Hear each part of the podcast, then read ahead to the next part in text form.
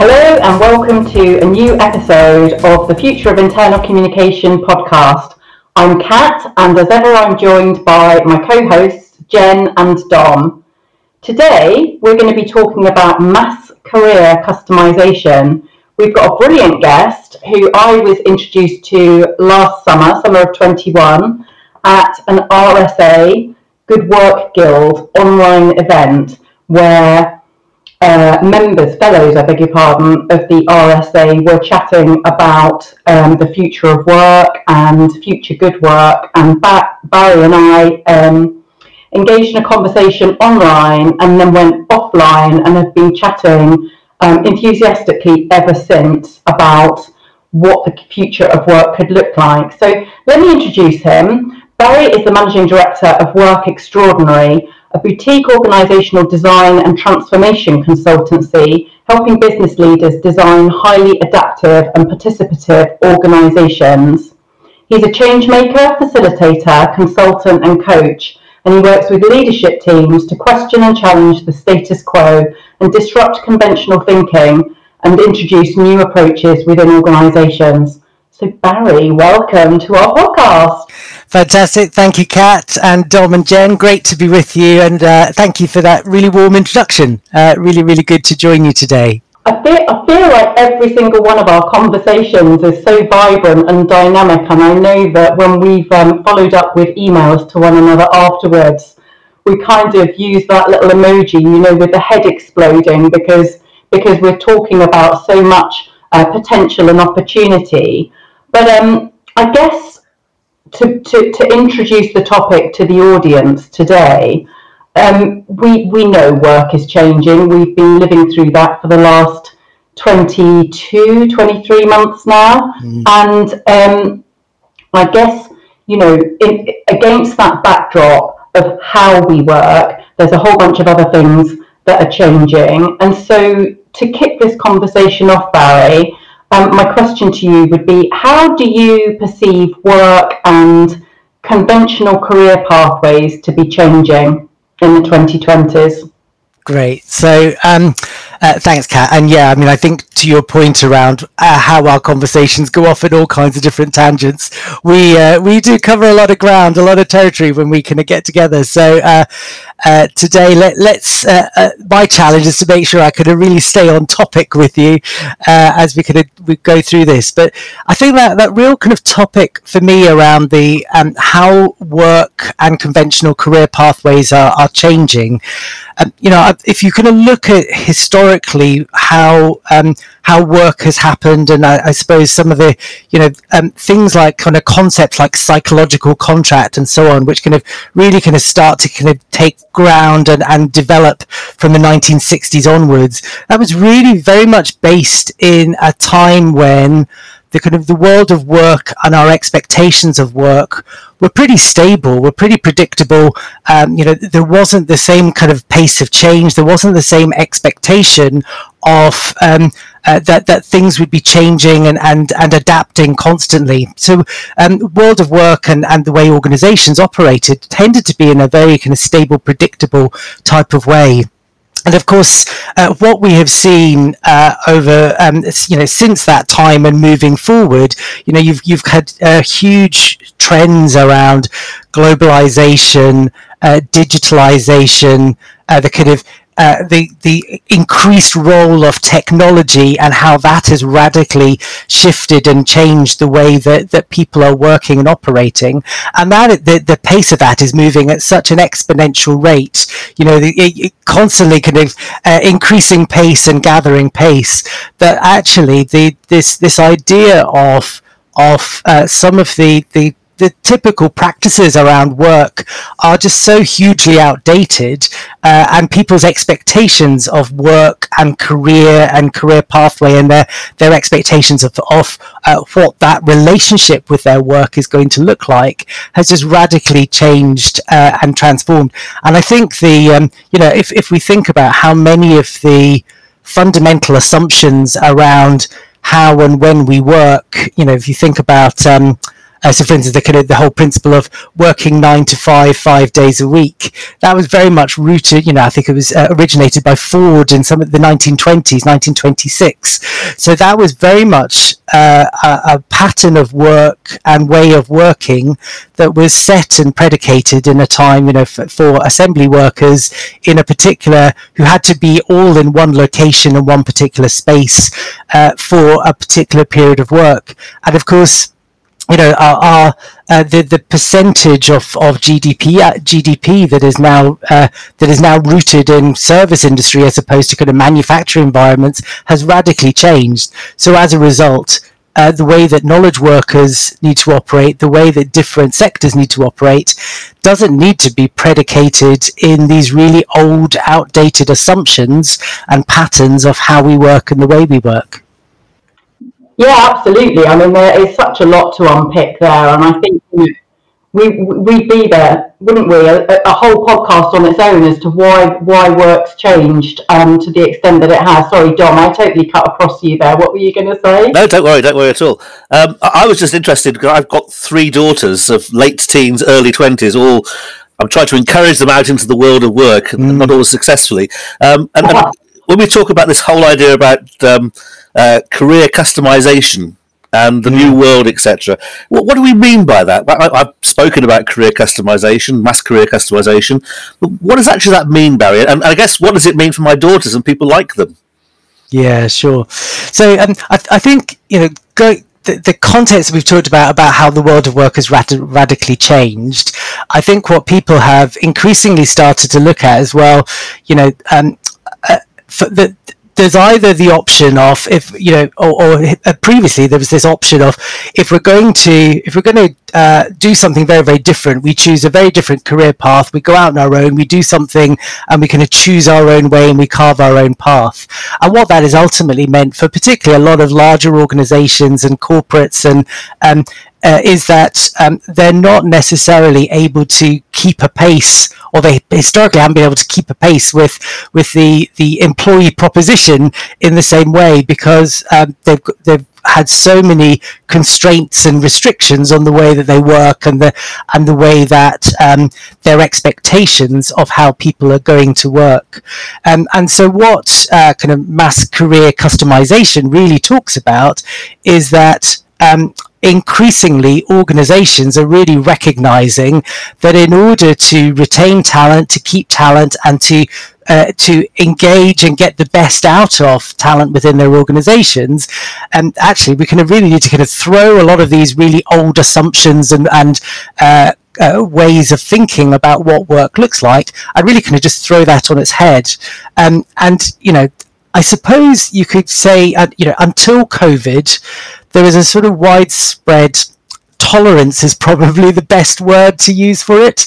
Uh, for um, for allowing a degree of flexibility within the way that people work, and that was you know whether it was a, a little bit about a little bit of flexibility about times, of whether people came in a little bit earlier and finished a bit bit uh, bit earlier, or whether people maybe had like one day a week where they could work from home.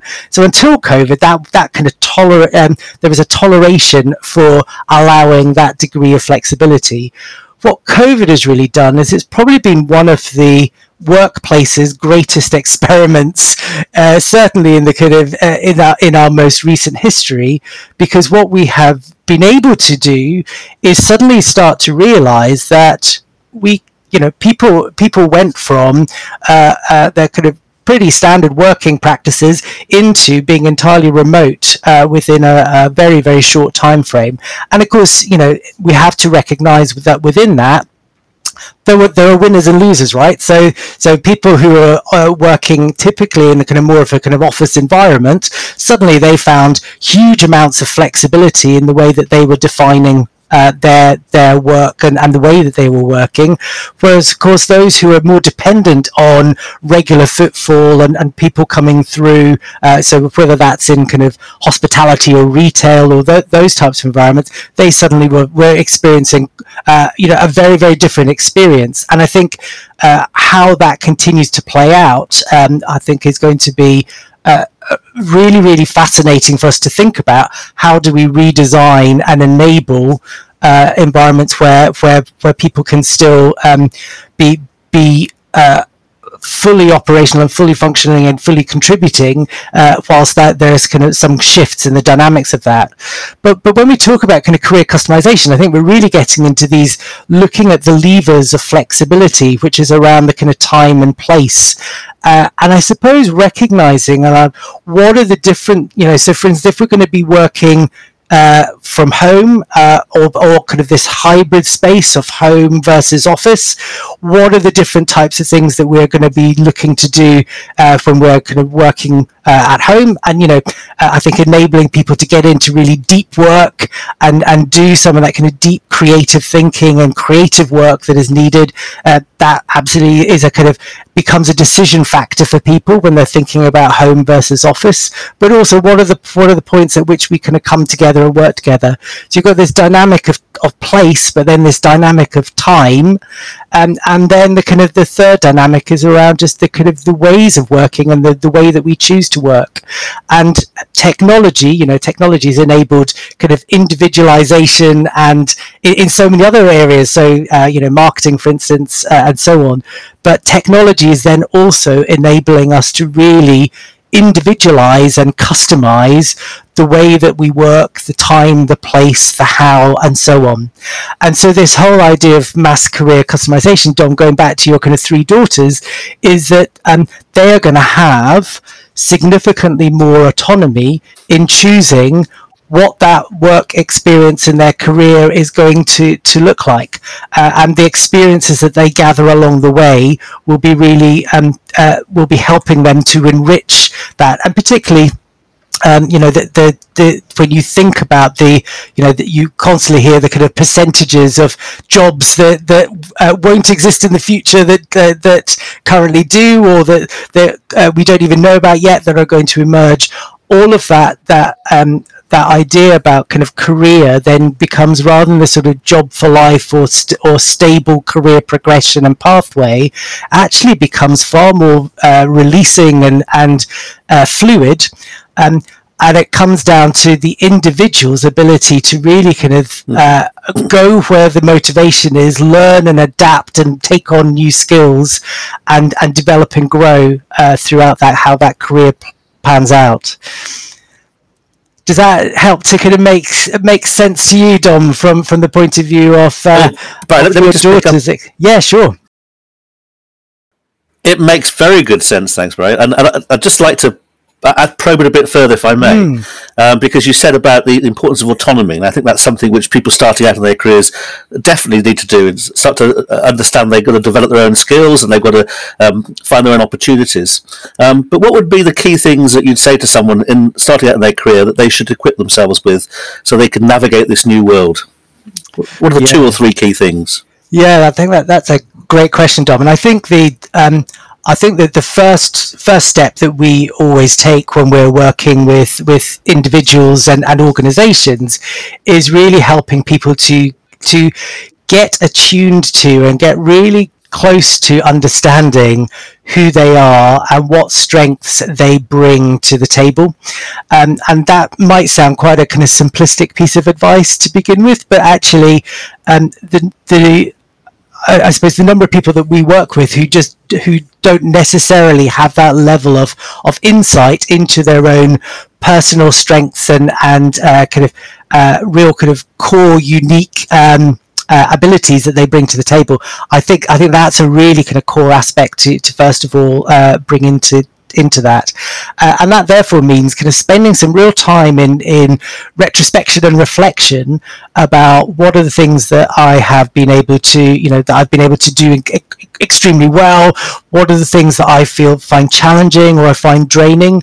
Uh, and then really kind of focusing in on what, what, what energizes me, what excites me, because uh, being able to, to bring those strengths to the fore um, uh, is, is, absolutely critical to that.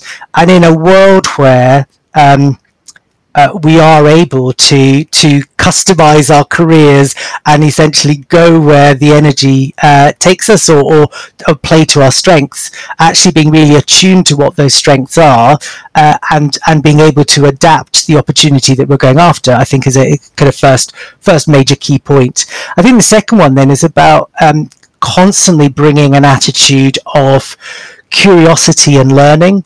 Um, so um, you know the, the the skills and the capabilities that we that we uh, learn or that that, that we um, uh, absorbed during our kind of uh, our education and, uh, and university or, or, or, whichever path we end up taking um, they're not necessarily going to be the skills and capabilities that we're going to need in uh, five or ten years time. So const- that kind of constant exploration of what else can i learn what else can i uh, better understand and really kind of um, and, and that kind of constant search for, for new new learning and, and being curious I think is a is a second thing that I would say.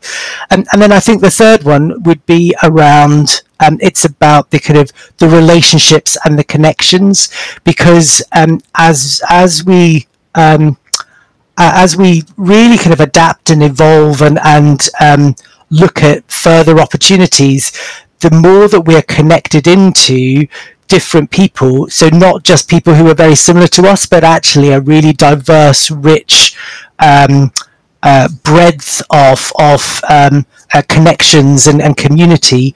That is how we we really kind of do. Uh, uh, build those relationships and, and, seek to kind of uh, test out opportunities and then kind of uh, follow up on them. And I think that opens up all kinds of different opportunities to follow different paths that are not necessarily immediately apparent when you kind of first first kind of stepping out into the world. So they would be the three main things that I would I would say focus in on that to to really help you to be on the front foot for uh, kind of a world where mass career customization is is uh, very prevalent.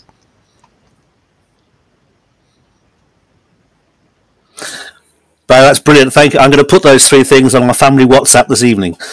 Marvelous. I look forward to hearing the results. I want to hear the responses, Dom, to that family WhatsApp group when you put that out. yeah, me too. Uh, t- thank you so much, Barry, for that kind of ex- explanation of career customization in the future and I think as you were talking, there was thinking about it from an internal communication and, and you know our listeners and, and what they're going through. There's I, I, there's so many challenges, but there is brightness. I think mm. at the end of it that it strikes me in terms of what you're talking about. Um, but I think one of the things that I've sort of jotted down, I think that we're in kind of a, a challenging transitional period mm. because you know, like we, like Dom's talking about his three new daughters and uh, three new three daughters. They're not new. You've had them a while, Dom, I believe. um, the, the, you know, three daughters and, and entering them into the career place and and things like that. But and that's for those generations that are coming through. But if you think of the workplace right now, we still have many people that have come to work from different perspectives or, or old habits or different expectations. You know, I I've been working for a few decades, I shall say, um, and I guess I've had to work really hard at kind of going, actually, nine to, you don't have to be nine to five. You can be individualistic. You can allow that to happen.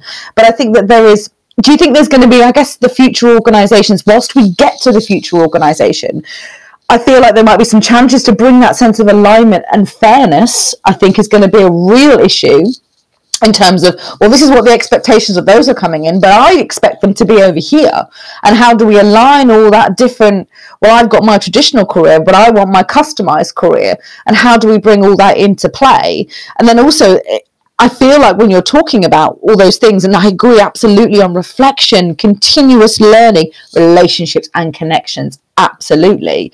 So, how does I guess internal communication, I don't mean that by broadcast, I mean that by in the sense of how we engender the right environment to allow that to, to play through. Because I feel like in future organizations, we're going to need a new comms framework or a new enabler to make all of that work in a way that feels fair, but also I guess that that bumpy ride whilst we we get to this kind of bright new world. So I guess my question to you is, with all that in mind, in that transition, how do what do you think will be the stumbling blocks whilst we get there, and what do you think that future organisation will look like? great question, Jen. And I think um, uh, just the um, I, I, suppose there's a couple of things in there for me around the kind of uh, key points you've raised. Because one is the so you've you kind of talked there about the kind of the, that sense of fairness, uh, which I think is a really important aspect. You've then talked also about the kind of stumbling blocks as we kind of start to get towards uh, this what this future organisation might look like. So I think there's kind of probably three areas there just to kind of cover. Um, uh uh, to make sure I kind of really kind of get into talking about that. So I think first of all that kind of sense of fairness I think is a really important aspect. Um, and you are absolutely right that there are you know we are in this transition phase. So we you know you, you're constantly you're always in that constant flux of of new generations, new talent, new expectations coming in, whilst the kind of, there's an established um, established set of thinking and pattern of thinking, and of course, people who have who are currently in the workplace and have been operating within that existing system and an existing way of operating, and um, you know, have actually. Uh, worked in that system and been successful through that system.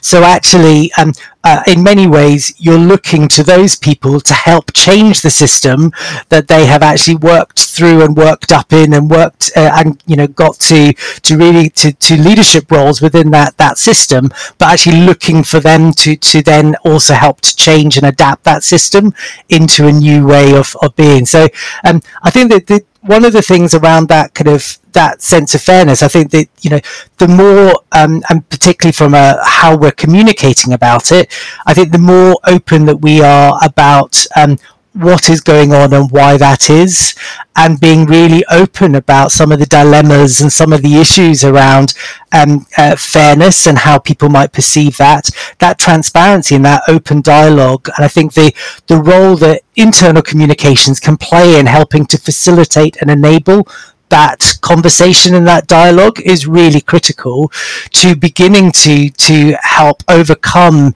uh, misperceptions around um, you know sense of fairness or sense of you know uh, I've done this and I've I've achieved all this, but why are they suddenly getting something that I had to work really hard to get? You know, that all of those types of issues have really got to be surfaced and and openly talked about in a really open, transparent way. Uh, and I think internal comms is is brilliantly positioned to really help to facilitate and lead and enable that conversation. Um, the the stumbling blocks really, I think, are going to be um, uh, around the uh, you know some of those things that we've already touched on around the the um, this sense of uh, you know I suppose status and ego for for uh, some people as we kind of start to adapt and think about organizations operating in more fluid ways. Um, you know, some of the kind of traditional um, uh, uh, I suppose trappings that come with uh, you know uh, where uh, leaders are looking to to lead and own and and you know empire build to a degree within so within their organizations and some of the kind of trappings of status and ego that come with that. So really um, helping to move beyond that into a kind of more inclusive and participative um, way of being and way of organizing. Um, and I think the um, I suppose it, it's looking for where are the role models uh, for uh, of organizations that have been on this journey and, had, and have helped to create uh, a kind of more open, inclusive fabric uh, of being. Um, you know, and, and a lot of the um, a lot of the uh, the work that that we do is really helping to bring some of those examples and stories and and kind of narratives to life for our clients, so that they can begin to explore that there is a potential new way of of being. There's a new way of of organizing and, and of, of enabling organizations to happen and therefore ways of, of to work. And you know that there's some really brilliant examples out there of different organizations that are experimenting around the edges with, with some of these things. You know whether it's you know spotify models that have um, kind of uh, created lots of different kind of squads and tribes and chapters and so on. Um, the Haier, the kind of Chinese manufacturing organization that has been on this really fascinating journey, uh, actually over um, somewhere in the region of kind of last 40 years of constant adaptation from what was a very command and control type of organization setup into what is now um, best described really as this sort of entrepreneurial ecosystem. Um, their, their philosophy of that is called Renden uh, but uh, but underpinning all of that, I mean, they've got what eighty thousand employees, but within that, about four thousand different micro enterprises. They're all operating in this really um, entrepreneurial ecosystem type of way of working, um, and um, you know, it's bringing these examples to to um, to the table to really help people start to to experiment with what are the underlying assumptions that we need to be thinking about and questioning and challenging. And I was working with a, a, client a, a, few weeks ago, uh, and they're just starting to talk about and surface those assumptions that we have in our minds around what is leadership. What do we actually mean by leadership? Uh, what you know? What are, um, uh, what is the role of uh, employee voice within our organization?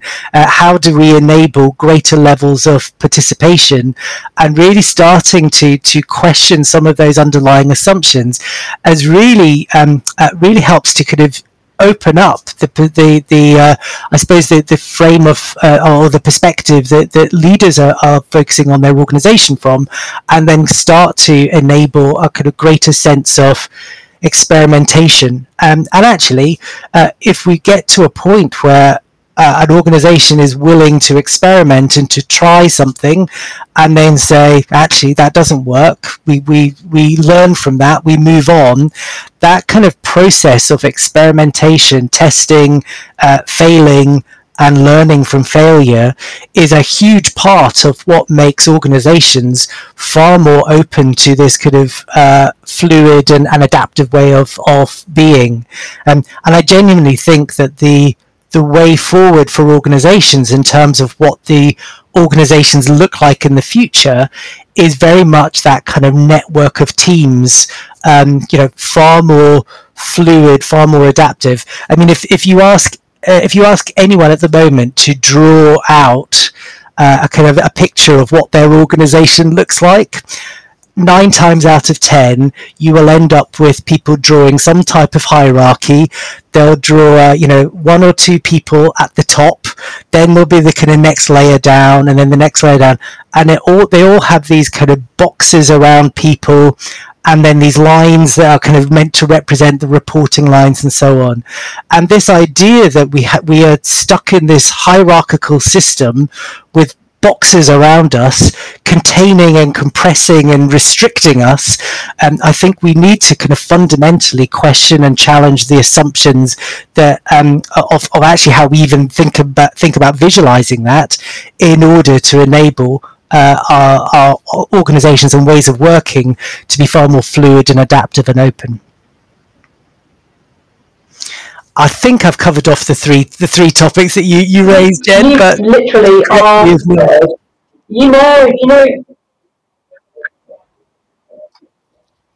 No, you have indeed, Barry. That was brilliant. That was brilliant. Thank you. Great. And, and you've actually answered a question that I was going to ask around um, achieving optimal organisational agility. So for me, what I have heard you say, Barry, is that actually the propensity to become organisationally agile actually rests with the leaders, doesn't it? It rests with the mindset of the leaders. So I guess a sort of slight flip to the question that I wanted to ask was, you know, what if you're leading a business today, what's the number one thing that you need to do as a leader to enable your organization to embrace agility? How do you need to up your own game as a leader? What one thing do you need to be tapping into, do you feel?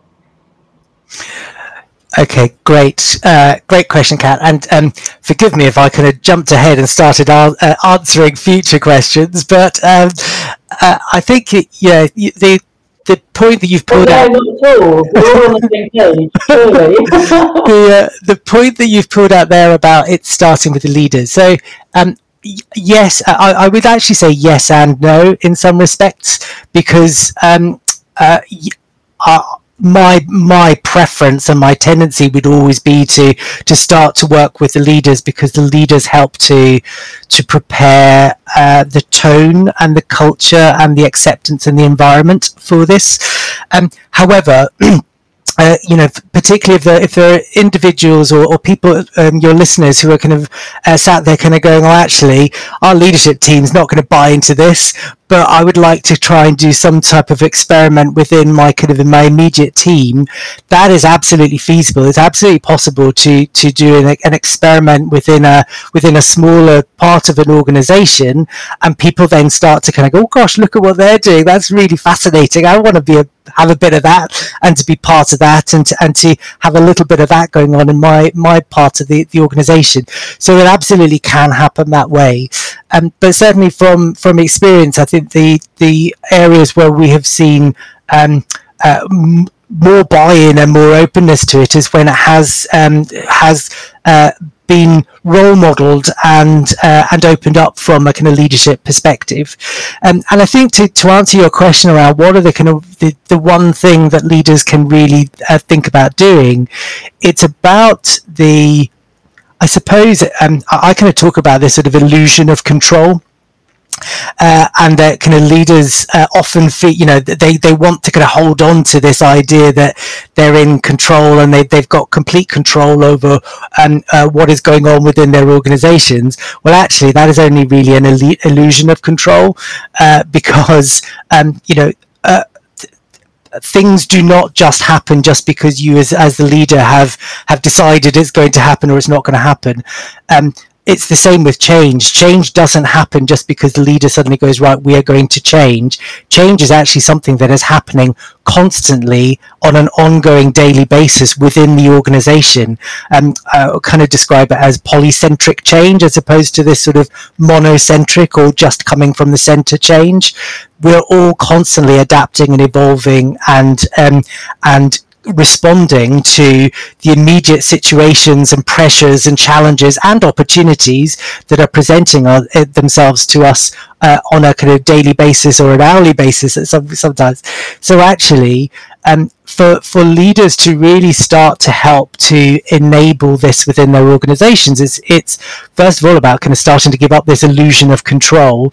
Um you know you're not you're not entirely in control of absolutely everything that is said or happens or, or people think within the organization. Actually people have got their own kind of um, their own desires and wishes and and outcomes they're trying to drive themselves. So actually give up that illusion of control and really kind of think about how do we start to to um, really kind of rebuild trust. Uh, so trust is a is a big big thing. Uh, it, certainly in some of the kind of um, organisations that we're working with, where where where there are uh, some of these kind of legacy um, legacy. Mistrust issues that arise in this sort of quite hierarchical way of operating. When you start to kind of uh, free up that and, and give up that then really kind of re-establishing trust and making sure that, that people are bought into and understand what it is you're trying to achieve again, I think the the role for internal comms here and really starting to help uh, reinforce and build that trust uh, and, and and communicate what this is about uh, is really really uh, really important and really critical. But then also, I think. Um, uh, the other thing that I uh, I do hear a lot from leaders that I talk to is that they kind of fear that if they start to go to a, a you know if they've been in kind of quite a, a hierarchical command control type of environment and they start to kind of suddenly just step back from that and kind of just free things up then it'll kind of land in some kind of uh, mad chaos and mayhem. So um so it's it's really about kind of doing that in a way that that that um, exploring what are the boundaries, what are the what are the kind of controls that we still need to have in place as an organisation uh, to really kind of make sure that we are still delivering what we expect to to our clients uh, and our customers, that we're delivering quality work, that we're we're doing the best that we possibly can. So it's really kind of exploring those boundaries in different ways, um, and that's where a lot of the work that that we do is helping leaders to understand as we start to shift culturally and shift the dynamics of, of the, our ways of working, how do we kind of start to redefine boundaries? How do we do that in a way where our teams and our people are telling us what boundaries they need and they feel safe psychologically safe to come up and speak to us and talk to us about what those boundaries need to look like for them. Um, and that's that's the place that we spend a lot of time working uh, in order to help help that shift towards uh, greater kind of organizational agility.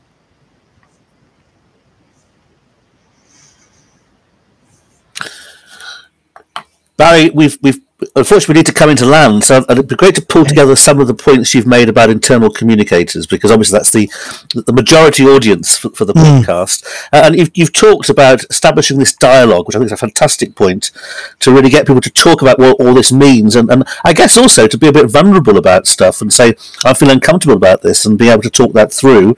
Um, you, you've talked about helping people establish networks so they can replace traditional hierarchical ways of communicating with um, more fluid ways of communicating. And you've talked about this building of trust.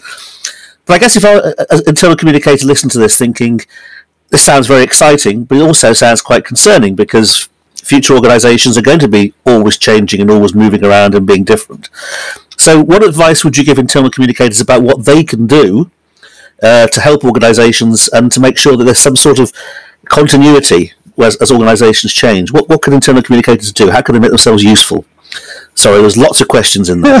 there are lots of questions in there, Dom. But and I'll try to try to keep a, a clear focus on uh, answering those. I think the, um, I mean, I th- certainly I think that first piece around just the, the that sense of constant change and adaptation. Um, you know, cha- uh, during change, communication is absolutely critical and so important. And I think uh, traditionally where we would have come from is that um, a place where change was was kind of led uh, from the top, and therefore change communications were very much thinking about kind of that kind of top down cascade and how we were managing that in a controlled way. Uh, where we go to a point where it is about this sort of constant change and adaptation is then, and therefore, I think the role that internal communication can play is about how we um, continually reassure and, and provide a degree of, of certainty around and, and and that sense of feeling it's okay with constant adaptation.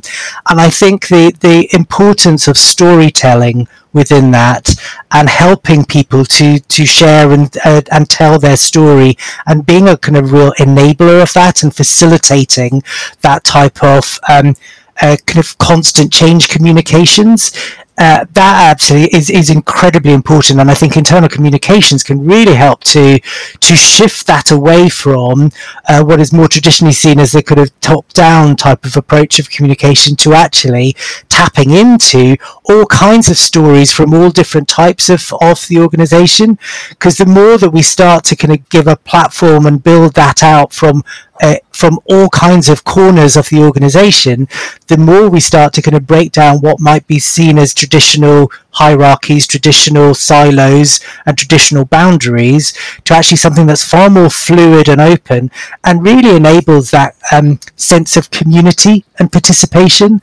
And I think that the role, the importance of, of community and building that sense of community of we're all in this together and we're all working on this together and, and we're, we're all participating and everyone has a voice and that voice doesn't necessarily need to be exactly on the same page at every time it's okay that there are differences of opinion and there's different experiences and different perspectives because mm-hmm. it's the diversity of voice and the diversity of thought and perspective that is actually going to make us far stronger and able to learn and adapt and grow to the challenges that we are facing.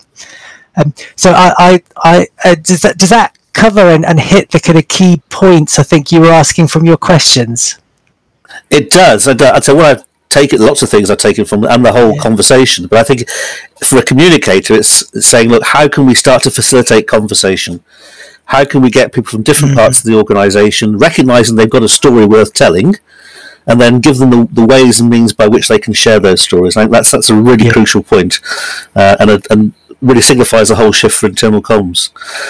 So look, Great. Barry, thank you very much indeed, and not least, thank you for the careers advice from my daughters. I'll report back on that, but also thanks for everything else and taking part in the in the podcast.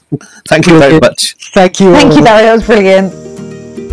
Thanks so much for listening today. This episode has been brought to you by the Institute of Internal Communication and was hosted by myself, Jen Sproul, Cat Barnard, and Dominic Walters.